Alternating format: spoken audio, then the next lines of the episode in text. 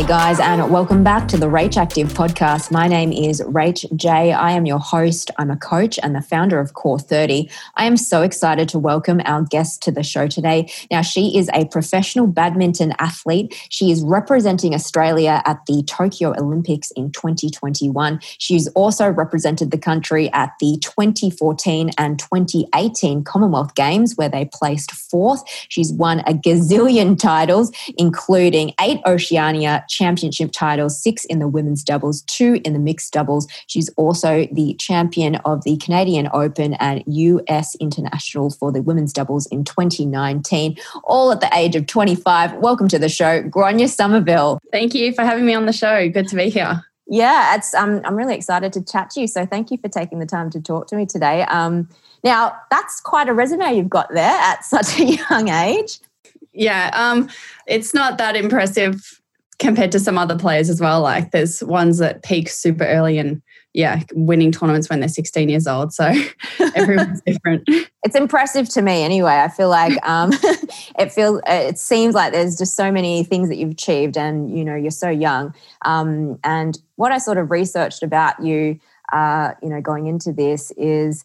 Um, that you started your journey, you know, quite young in badminton, like 12, 13. And so, you know, I'm really curious to know that whether you know did you did you know when you started that you were good at badminton or is this just something that kind of came up as a result of how you got into it um, yeah, so I got into it a really weird way. So they, it was actually through a talent identification program. So, um, like the Australian Sports Commission was funding badminton to have a talent search for girls my age, which was like nine to twelve years old, who hadn't really played badminton before, to try and find the next badminton star. And right. I'd been athletic in multiple other sports like tennis, swimming, athletics, gymnastics kind of thing, but nothing had really um, caught my passion. Like, and like I hadn't really decided I wanted to do one um, for sure. And so I got into this yeah program after the fitness testing day. And on that first day when we had a hit, I was just like, I love this sport. This is what I want to do. So oh, it kind wow. of was yeah, it kind of just was like, this is it once the first time I played it. It just kind of clicked like that. So, what is it about badminton, particularly, that you love? Because obviously, I mean, tennis is kind of similar in a way, but it but it is slightly different, obviously. So, what is it about this particular sport that you that really took to you? I guess. Um, the main thing that I love about it is that it has so many different facets. Like you have to have agility, you have to have speed, you have to have endurance because matches can go up to like two hours. Um, it's the fastest racket sh- uh, racket sport in the world, going up to like 440 kilometers an hour. Um, yeah, you have to just have it all. And then there's also a huge tactical component as well. So I kind of I have this analogy comparing it to tennis where I say tennis is more 2D because you're like hitting the shot, uh, hitting the ball like flat along the court and it's like you can go straight, can go cross. Yeah, there's some spins, but that's about it. Whereas badminton has this whole overhead game. So you're playing like the kind of tennis serve shot a lot often. And from there, you can hit it high and loopy, you can go short. So, in that um, aspect, it's, there's much more um, tactical decision making because from each shot, you have so many more options. And that's one thing that I love so much about it is like the tactical side of it. Cool. So, there's kind of like this strategy, like kind of. Um, decision making, I guess, that has to happen in the moment for you to play the game in a really efficient way, right? Well, that's really cool to, I mean, I, I don't really know that much about badminton, so it's really we'll cool to, to hear. Yeah, we will have to. I mean, in all honesty, I, I, reckon my my dad's maybe taken me out like to the court maybe one or two times to play, and like I don't, obviously had not continued, so not very good at it.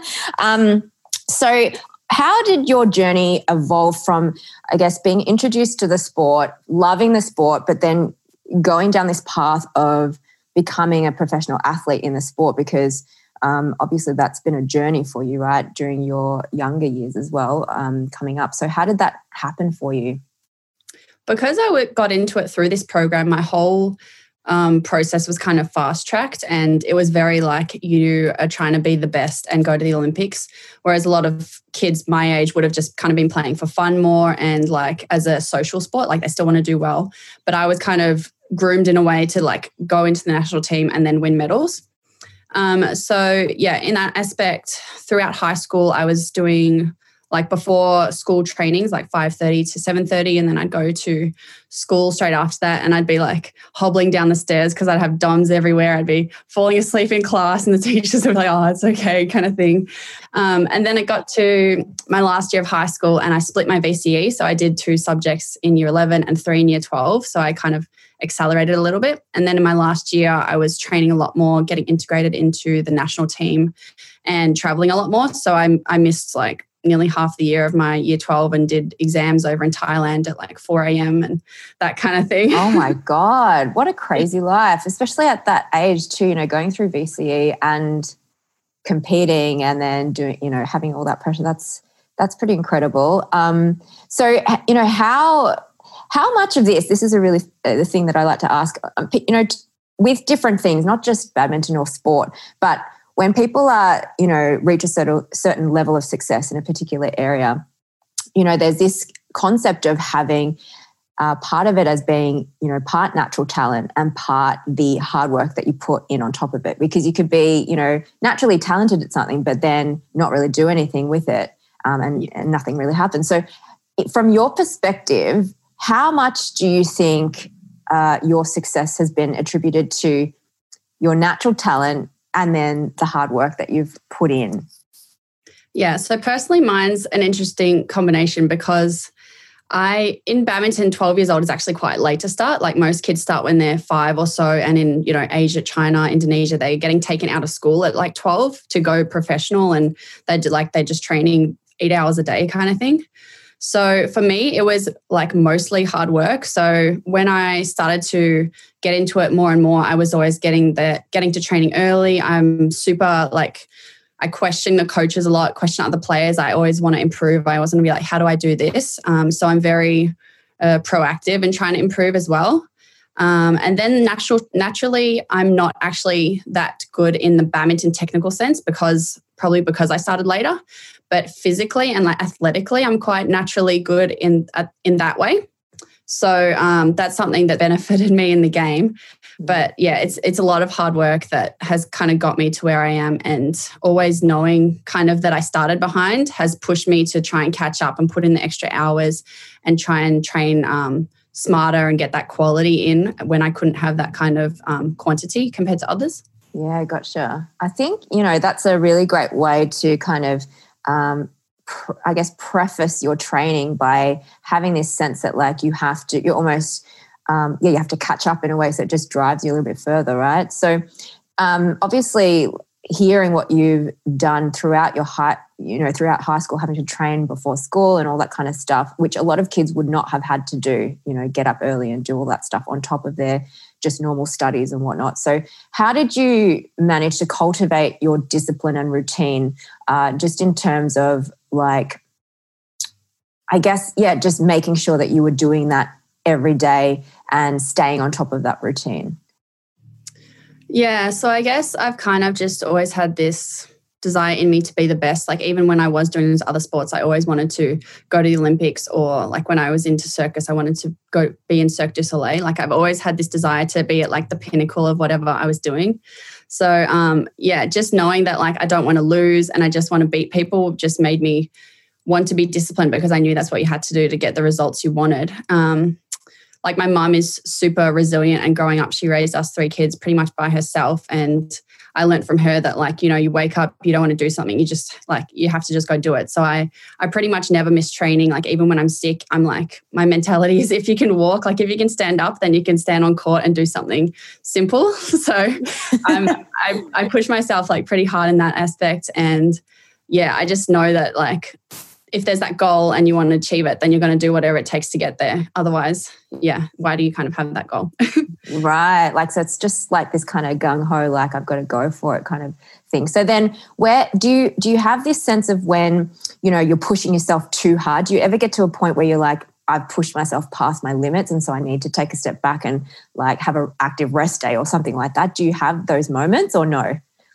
Yeah, physically, I've become like super aware of my body because I have had quite a few injuries, especially when I was younger, um, like growing and that kind of thing. So I'm super aware of how my body's feeling, and I I know now like how far I can push it, and the good thing with badminton and sport in general is that there's usually other ways you can train around like a certain. So, you know, if my feet are sore, then I can do more technical stuff or I can do upper body or stuff on the bike that's low impact. So it's kind of always finding alternatives and trying to still improve in some way. Mm, yeah. So in so in terms of physically, you know where your boundaries are, but then mentally, do you have a point where you're like, uh, this is this is I've just pushed myself too far mentally, where it's like getting to me to a point where it's not healthy for me to keep to keep pushing through that barrier?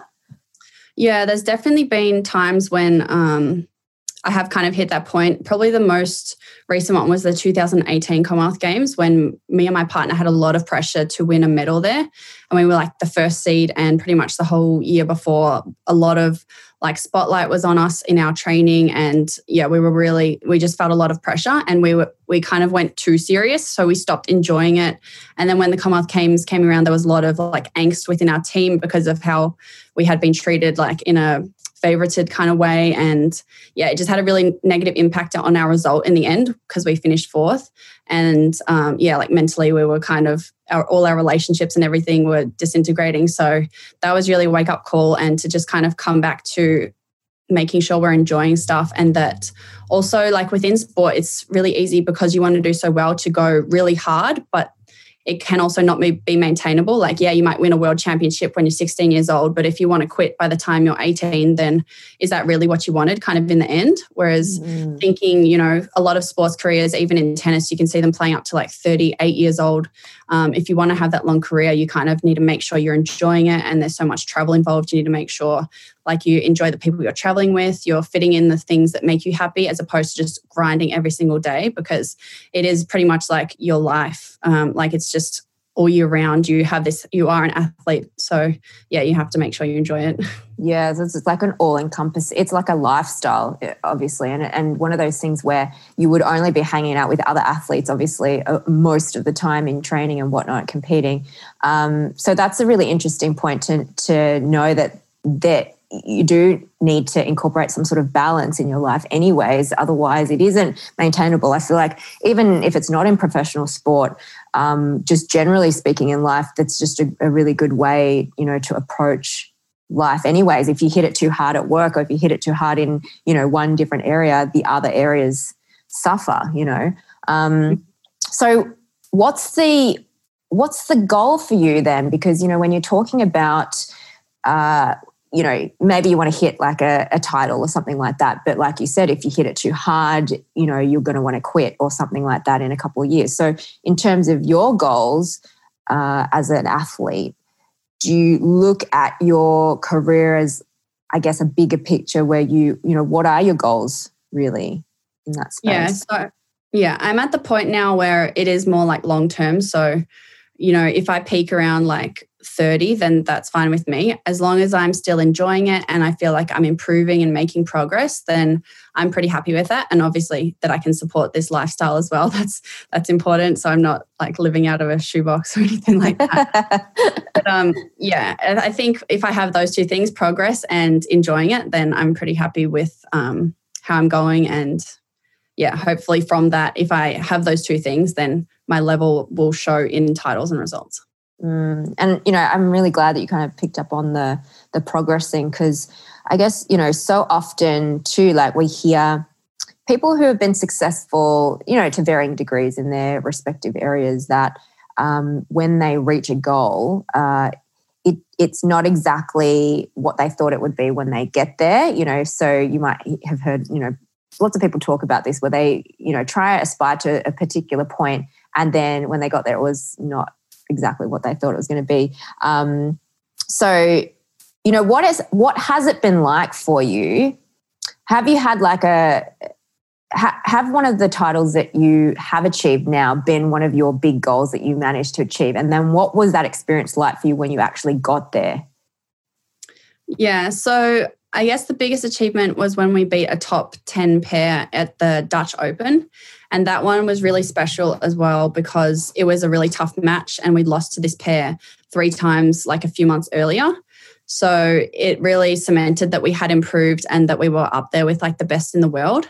Um, comparing that to like we won the Canada Open, which is the same level tournament, but we won it more easily. Um, and it didn't like it was still special, but it's not as special, I guess, when you don't have to necessarily fight tooth and nail to get there. And like the circumstances can really change how you perceive that title, it, regardless of how prestigious prestigious it is. Mm-hmm. So that's mm-hmm. why, you know, maybe when there's people that are just winning everything, then then they're like, oh, you know, like it's too easy kind of thing, or right. it wears off. That yeah, that can be part of it. Yeah, so it's more the meaning around it um, is the almost like the the process or the journey that you have to go through in order to achieve that goal. So, you know, one of the things that I do like to use with my, you know, coaching my clients, and it's not just in, you know, um, fitness, but um, the goal tends to be a point, but it's who you have to become along the way, along the journey, that really makes that uh, that whole process um, meaningful and you know the, the goal could be anything. It doesn't really matter because it's always going to shift. Once you hit that goal uh, you, have got another goal that you want to go and achieve. So what are your goals now moving forward uh, you know into the future? Like do you have like this massive goal that you now want to work towards yeah, so the main one is the Olympics. So that was obviously meant to happen end of July this year and has been pushed back one year exactly. So, yeah, our tournaments hopefully will start going from January next year. So, just preparing for those. And then hopefully the Olympics goes ahead as well. So, that will be the next major goal. And in the meantime, just trying to keep up my fitness. Um, we are able to do a bit of on court training, which is amazing. So, just trying to improve what we can and try and come back fitter and stronger and better to go in the new year. Yeah, yeah, I bet. Like it's but probably quite frustrating at the moment not being able to um, dive right into full training at the moment. But I know a lot of people listening, um, you know, will be interested to know what your health and fitness routine is like. You know, as a professional athlete, what do you do specifically to maintain your fitness? You know, do you have technique? Do you have strength and conditioning? Like, what's the cross training sort of? Um, what does that look like for you? Yeah. So outside of COVID times, usually we train six times, uh, six days a week. So Monday to Saturday, usually with maybe two sessions a day on two days. So a morning and afternoon session. Um, each of those will go for about two hours. So that's like 16 hours a week on court. And the priority for us is the on court stuff because um, we just need so many hours on court to kind of get all the technical aspects uh, up to par. And then outside of that, I usually have three lifting sessions a week. Um, now, with a bit more time, I split that into two lower body and one upper body because we are predominantly like need to be super strong in our legs because we're jumping a lot, um, changing direction all the time. Um, and then outside of that, we'll usually do one to two conditioning sessions. So on the bike or running, depending on what our bodies bodies are like. Yeah, so mm. that's that's mainly it. And then outside of that, we usually like get to training 45 to 30 minutes beforehand, do our kind of prehab stuff, our warm up, and then afterwards we'll do maybe some core stuff and stretching and foam rolling, all that kind of stuff as well. Mm. Um, yeah, I have usually physio like twice, once to two times a week, on massage once a week. I haven't had massage in so long. And that's like the first thing I want to do. when people can actually touch people. Yeah. yeah, that will be really, really nice. So, um, you know, do you have, I, I'm really curious because this is so fascinating, fascinating to me. Do you have a coach that oversees your whole training regime and sets this out for you? Or do you have specific coaches for the different um, parts of your training? You know, obviously, do you, do you have a, um, a coach you work with specifically for badminton technique and then, you know, strength and conditioning coach? And then, you know, do you, how does it kind of work or look like? So for our Australian team, we have a strength and conditioning coach, and then there's two badminton coaches. So one of them is the high performance director who is overseeing like the whole program more, and he also does a lot more of like the tournament planning side and like hotels and travel and that kind of stuff.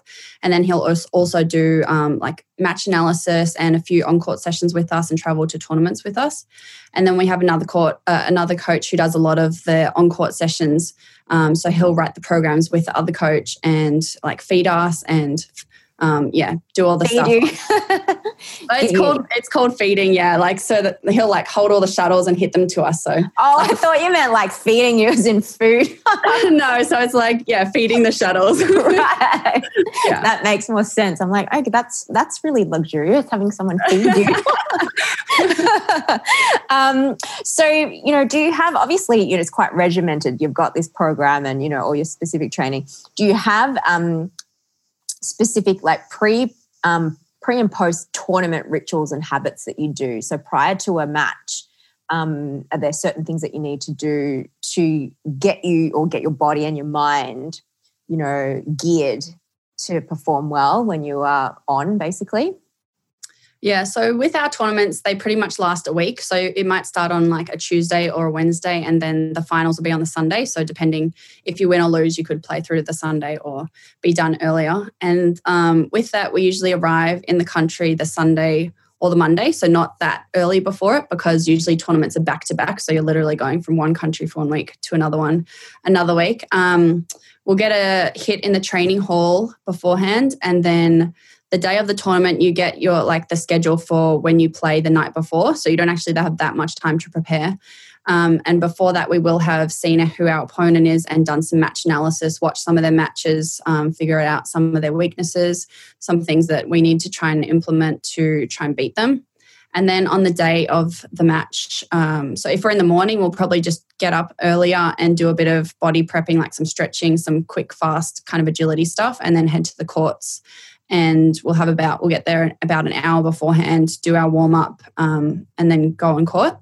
And if we have an afternoon match, we might do a bit longer like session in the morning. So maybe if we have a chance to go to the courts and have a hit, we'll get our touch and also do some short, fast stuff as well. So that's pretty much how it works. Yeah, nice. It's so, I, I think your life is just so incredible. It's so amazing. And you're so young as well. Like it's just insane. Um, so you know, one thing I do like to ask a lot of my guests on the show is um, talking about lessons and life lessons. And, you know, we learn life lessons at all different ages. And, um, you know, sometimes we learn lessons that have nothing to do with the thing that we're actually doing, you know. Um, so I often talk about, you know, um, you know, I've been a professional actor for a really long time, and the the biggest lessons I've learned from being an actor has been how to deal with rejection and failure. They're the big lessons of, and you know, learning about myself, self awareness um, outside of the actual craft of acting. So, I'm really curious to know what your biggest lessons have been from being, firstly, a professional athlete, but also badminton. You know, more specifically, what are the biggest takeaways that you have learnt so far? Um, I guess some of the biggest ones are just like consistency and putting in the hours and doing the boring stuff to get the results. Like sometimes it's it's not all the glamorous stuff, and maybe you don't even notice the results as you're going because it's so, like such small chipping away at it. But um, just having that foundation of all that that kind of stuff and just steadily improving, like, can reap such rewards. Mm. Um, I guess in this in the travel sense, being like self aware of your mental health and um, kind of the things that you need to keep in your daily routine to keep you happy and uh, yeah, like content in your life is really important because we're thrown into so many different environments and cultures and um, like different people around us. So figuring out, you know, how many times we need to call our family each week or when we need to get outside if we're in a big city or when we need to go by ourselves and find somewhere quiet, that kind of thing. Um, I've learned a lot about that as I've traveled and been in all these different places. Mm. So there's this um, element of of self care that comes into taking care of your your well being. Um, yeah. well, I'm really curious then to know what your what your daily kind of habits are that you need to do to maintain your uh, mental and emotional health. What do you kind of what do you need to do?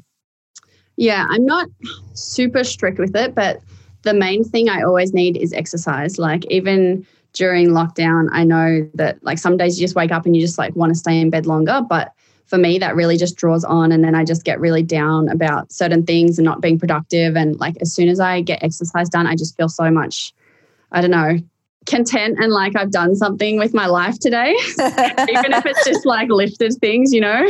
Yeah. So for me, that's really important. And then uh, definitely the connection, like realizing when I need to talk to people and have that connection because I'm I'm really content being by myself and doing my own thing.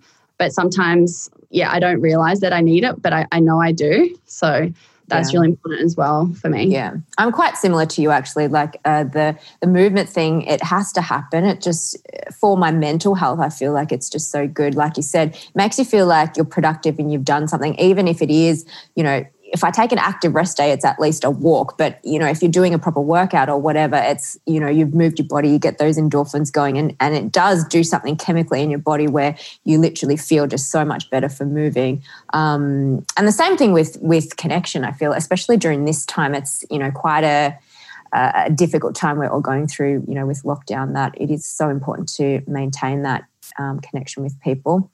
So, you know, I'm, I'm kind of glad that you you touched on this aspect of mental health because this is one thing that I know that you know you have opened up about publicly and your experiences dealing with particularly you know with your brother and things that have happened with him in terms of mental health and illness. So can you kind of you know talk about that and what that experience was like for you and how that has impacted you yeah. So personally, I haven't really had many issues with experience experiencing mental health um, stuff. But yeah, my brother has. Uh, well, he committed suicide at the start of last year, and prior to that, he'd had um, schizophrenia and bipolar disorder, and kind of things coming and going. And he was in and out of psychiatric wards all the time. So growing up, that was um, that really built up my resilience and kind of threw me into very traumatic and high stress situations when you are around somebody that is so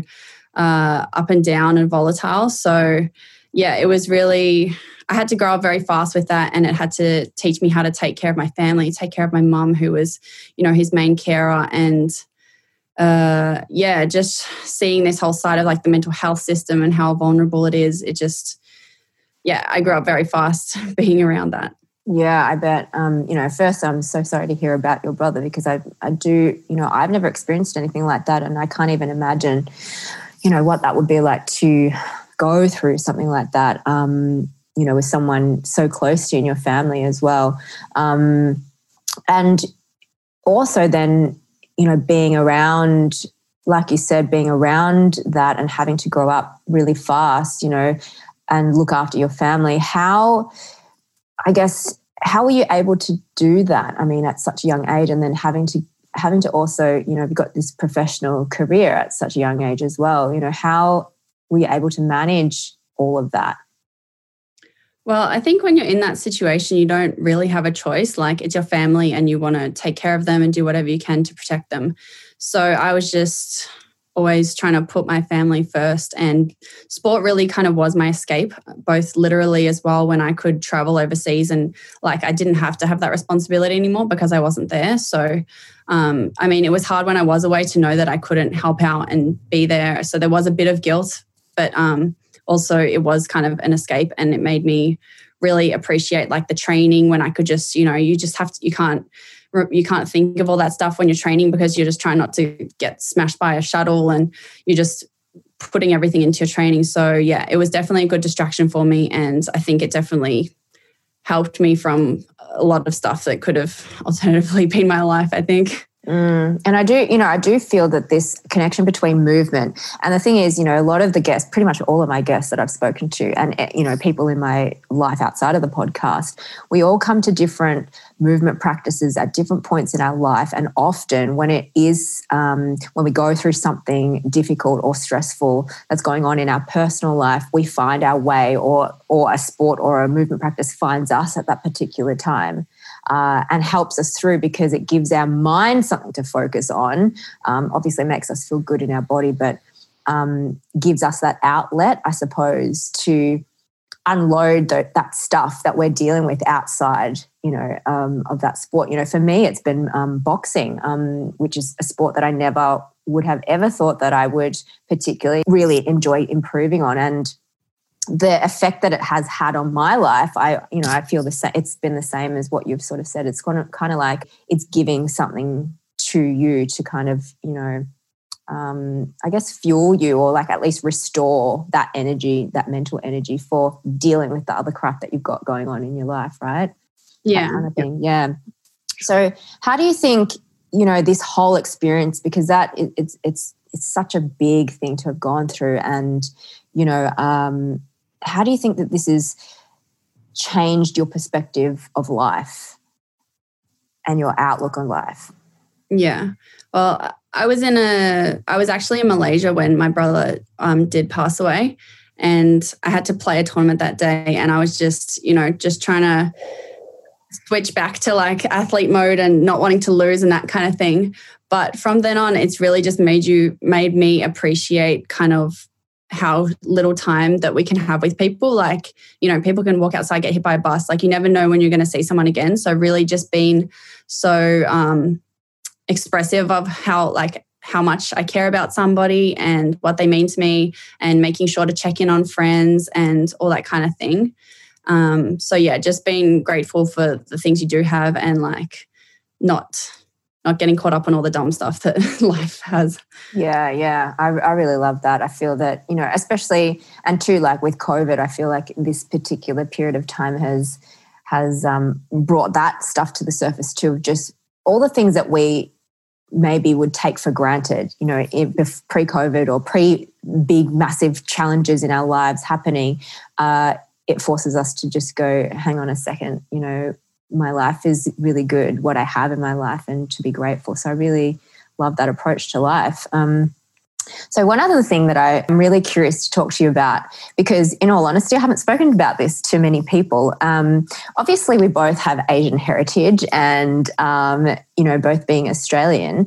I I'm really curious to know what your experience has been like growing up in Australia, and you have both um, Asian and Caucasian background, right? Yeah. Yeah, so I'm half Chinese, half Australian. Yeah. So, um, what has your experience been like? And in terms of culturally, how have you felt?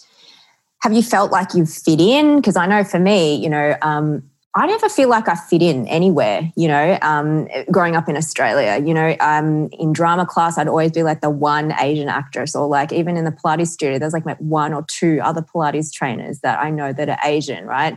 Uh, but then growing up um, quite Aussie, you also don't fit in with the Aussie people. So, what's your experience been like? Yeah, I guess I'm kind of unique. Like, I've never, I've never experienced any ounce of racism, like ever, which is kind of weird. Yeah, I mean it's that's great. It's great. It's great. Yeah, but yeah. it's sad that we think that's weird that there isn't racism. Right. I know. Yeah. Oh God. yeah, but um, I think I've never had that thing of not fitting in because I've always had so many different cultures of friends. Like in in primary school, like yeah, I've just always had like I've had Asian friends. My best friend now is Kenyan. Um, like I've just been surrounded by so many different cultures in um, going like through school that I've never felt, uh, yeah, not part of anything really. And it's funny because my dad passed away when I was three years old, and he was the Chinese side of me. So, but he was also very westernized when he was brought, uh, came to Australia with his mum when he was six years old. So, um, I didn't really have that Asian upbringing because I was mainly raised by my mum, who is the Australian side. And then it was funny when I found badminton because in badminton, especially in Australia, it's so Asian dominated because of just the culture that um, Asian like that Asia has with badminton. So the parents will play and then they'll get their kids playing. And so it's just it's just the sport that they go to more as opposed to, you know, tennis or swimming or that kind of thing. So then I felt like in badminton I wasn't as Asian. So I was kind of getting this cultural education through my sport and I was, you know, traveling to China every year and like my first few tournaments were in Taiwan and Singapore. And so I was kind of getting reconnecting with this Asian side of me through the sport, which was really amazing. And through that, um, I wanted to start learning Mandarin Chinese four years ago. So um, I've been learning that and I'm like basic fluent basic have like the basic fluency. How the hell did you do that? Oh my goodness, guys! so just so you know, freaking learning Chinese is like the hardest freaking thing to do as an adult because I know you know when you're a kid, um, it's easy to obviously pick it up, but um, oh my goodness, that's amazing. Yeah, so I started learning that because I deferred my sports science degree when I was traveling so much. And I just like to still have the routine of like uh, learning stuff and getting educated. So yeah, I picked up Chinese and I've been. You're going to have that. to teach me how, because I, re- I, I one of my um, agents one time said, You need to learn how to speak Chinese so that you can go for these Chinese roles. I'm like, I'll mm. try. And then looking at the thing, I'm like, this is just so hard. And I like maybe did it for a couple of weeks. I'm like, I just don't know how I'm going to ever pick this up. There's just so, it's a, a very um, difficult language to learn, right?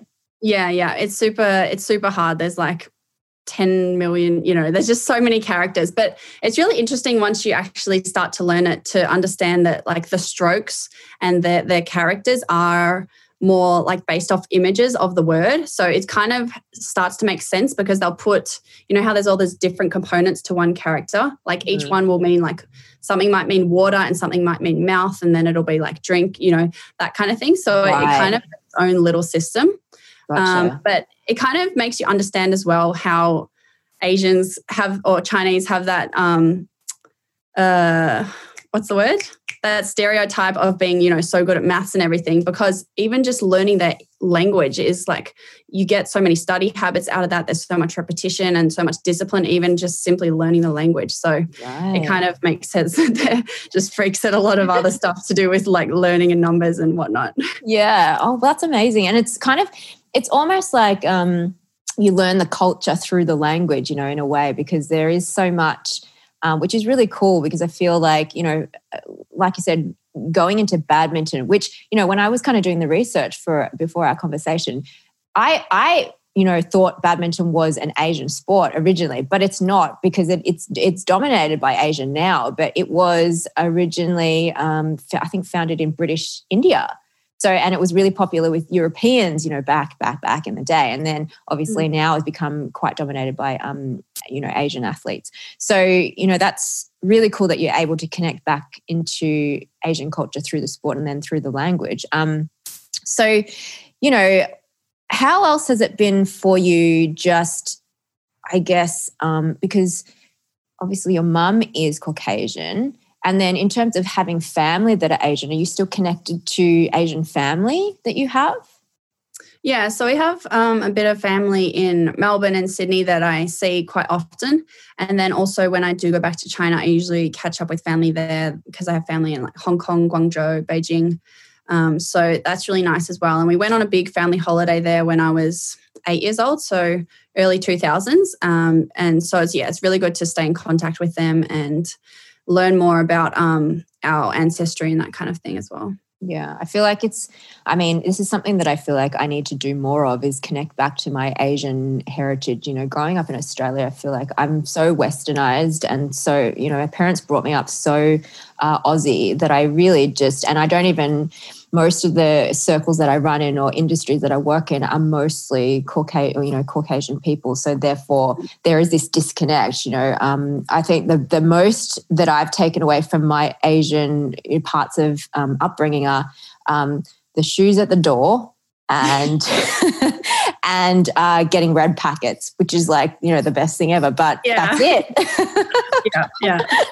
Um, so I'm really excited that we got to connect. Actually, so um, thank you so much for joining me on this episode. I feel like we all learnt a lot in terms of you know your process and understanding the behind the scenes of being an athlete and what it really takes to you know um, succeed in area any area of life really so thank you so much for being on the show no worries. It's been awesome. Thanks for having me. So, guys, thank you so much for listening. If you like this episode, make sure you screenshot it and you can tag Gronya at Gronya Somerville and also at Rach Active. And I'll catch you on the next episode of the Rach Active podcast.